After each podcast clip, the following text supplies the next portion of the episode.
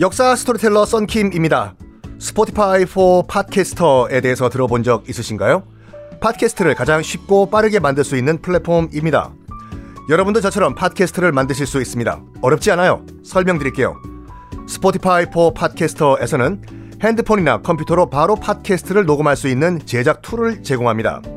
배경음악, 전환 효과음, 그리고 자동으로 음질을 향상시키는 기능 등등 한 곳에서 녹음부터 편집까지 팟캐스트를 빠르고 쉽게 만들 수 있습니다.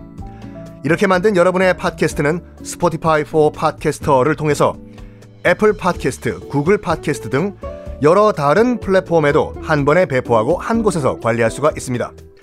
여러분이 팟캐스트를 만들기 위해 필요한 모든 것들을 한 곳에서 모두 무료로 제공합니다. Spotify for Podcasters 앱을 다운로드 받고 지금 바로 시작해보세요. 네, 여러분 안녕하십니까. 역사 스토리텔러 썬킴 인사드리겠습니다. 광성보에 들어가시면요. 앞전에 있었던 그 초지진과 덕진진과는 어, 비교해 봤을 때 굉장히 커요. 그 안에 어, 보와 진이 여러 개가 있습니다. 굉장히 사이즈가 커요. 광성보는요. 지금 광성보에 들어가시면요. 손돌목 돈대라는 게 있을 겁니다. 거기서 당시 이제 그 어지현 장군이 이끌던 조선군이 총 360명이거든요. 360명이었어요. 손돌목 돈대 올라가실 수 있습니다. 안에 들어가실 수도 있고 거기서 360명 전원이 다 몰살당합니다. 어지현 장군도 거기서 순국을 하십니다. 손돌목 돈대라는 거. 돈대라는 게 뭐냐면요. 나, 나 사업할 테니까 네가 돈대가 아니라 돈이 그거예요. 어, 흙 무덤이 흙 무더기 돈자 한자로요. 돈. 그러니까 돈대는 간단하게 흙을 쌓아놓은 뭐 기지 정도로 보시면 돼요. 돈대가요. 손돌목도 제가 말씀드렸나? 손돌목이 뭐냐면 그걸 딱 제가 여러분께 말씀드린 순간 왜 어지현 장군이 여기에서 최후의 일전을 결정하셨는지 정말 감동이라니까요. 지금 광성보의 손돌목 돈대라는 그 고지 고지 바로 앞바다 강화 해협의 앞바다가 손돌목이라는 바다예요. 해협이에요. 지금 거기 가셔가지고 바다 물살 한번 보십시오. 보는 것만으로도 소름 끼쳐요. 여러분 아마 태어나서 가지고 보신 물살 가운데서 제일 셀걸요? 물살이 정말로 소용돌이가 치면서 지나가요. 그 앞에 물살이요. 보면 별의 별게 다 떠다녀요. 뭐 책상 떠나다니고 뭐 침대 떠다니고 휩쓸려 온 게 거기 다 모이는 거야.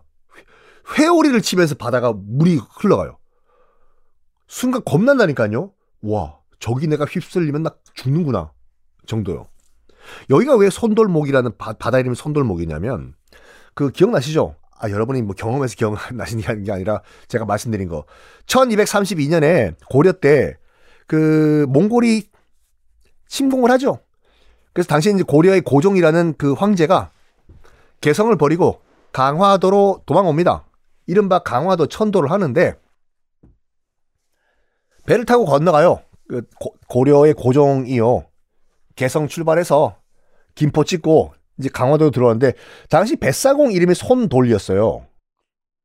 근데 고려 고종이 봤을 때 임마야 손돌이 강화도 쪽으로 안 가고 자꾸 이상한 쪽으로 가는 거야 배가. 그래서 얘기합니다. 야, 야 너 뱃사공, 너 지금 나 지금 돌, 배 돌려가지고 나 몽골 쪽에 나 지금 넘기려고 하지? 아닙니다. 전하, 지금 강화도로 가는 거 맞습니다. 아닌데, 야, 너 어디 가는 거야? 야, 내 쟤 죽여. 해서, 그, 배 위에서 손도를 죽여버려요. 고려 고정이. 자기 몽골로 납치해 가는 줄 알고. 손들이 죽기 전에 이런 말해요. 저를 죽이는 것은 좋으나 전하, 제가 바가지를 띄울 테니까 바다에 이 바가지만 따라가시면 안전하게 강화도, 강화도에 상륙하실 겁니다. 라는 얘기를 해요. 강화도 뱃사공이다 보니까 물살이 잔잔한 데를 안 거예요. 그래서 거기에 바가지를 던집니다. 그래서 손도로 죽어요. 거기서 바, 다 위에서요. 그런 다음에 고종이 진짜로 그 바, 바가지를 따라가니까 배를 끌고 물살이 안 센 곳으로 가는 거예요. 그래서 무사히 강화도에 상륙을 합니다. 억울하게 죽은 거예요, 손돌이. 그래가지고 강, 어, 이 고려 고정이 너무나 미안해가지고 김포 쪽에 그러니까 강화도 반대편 김포 쪽에 무덤을 만들어줍니다. 장사, 장례를 치러줘요. 그 무덤이 지금도 있어요. 손돌의 묘라고 해서 지금도 있어요. 그리고 병인 양요 때 기억나시죠? 양헌수 장군이 강화도로 넘어가기 직전에 이 손돌의 묘에 가서 절하고 출발합니다. 나라를 지켜줘서, 절 지켜줘서 하면서. 근데 이게 이제 그, 그 이후에 백성들 사이에서 이제 약간 와전이 된 거예요. 억울하게 죽었지 않습니까, 손돌이. 그래가지고 물살이 회오리 칠 때마다 이거는 죽은 소, 어, 손돌의 원한이 저렇게 물살을 세게 만드는 것이다. 라고 이제 뱃사람들끼리 이제 말이 이제 와전이 된 거예요. 그러면서 강화 해협 가운데서도 가장 물살이 센 곳 을 이름을 아예 그냥 손돌목이라고 지, 이름을 지어버립니다. 지금 가서 보시면 물살 진짜 세요. 거기 바로 위에 세운 음, 돈대가 손돌목 돈대예요. 여러분이 어지연 장군이라고 생각하시고 결정을 내려봐요. 왜 여기를 일전의 장소로 택했는지. 여기 정답 나오시, 맞추시면 여러분들은 해군상관 합격하세요. 자, 왜? 1, 2, 3. 몇 분 맞추셨나? 저 목포에 계신 김시아 씨 맞추셨나? 봐봐요. 지금 미군이 당시에 어떻게 사, 북상을 하고 있었어요. 해안가 따라가지고 육군은 보병은 걸어서 올라가고 있고 북쪽으로. 그리고 미 해군은 배 끌고 강화 해협을 따라서 북쪽으로 올라가고 있잖아요. 한포 사격하면서. 어제한 장군은 이렇게 판단했어요. 어떻게? 우리가 미 육군과 해군을 동시에 상대할 수가 없다. 해군만이라도 발목을 잡아두자. 못 올라오게. 한 거예요. 그래서 어디에 발목을 잡아두냐? 손돌목에 잡아두자. 손돌목은 미 해군의 함정도 못 올라와요. 물살이 너무 세가지고. 그래서 미 해군은 손돌목의 회오리에 잡아두고 미 육군과 우리 조선 육군이 손돌목 돈대 고지에서 육박전 한번 하자. 이렇게 결정을 한 겁니다. 그래서 광성보를 선택하신 거고, 그래서 손돌목 돈대를 선택하신 거예요. 최후일전 360명 결상전 준비를 합니다. 자, 죽을 각오했어요. 아, 근데 그게 되나? 당시 미국은 이, 이길 거라고 생각했어요. 그래가지고 사진사를 다 데려갑니다. 그래가지고 그 초지진에 상륙했을 때부터 다 기록 사진 남겨요. 지금도 검색해보면 나와요.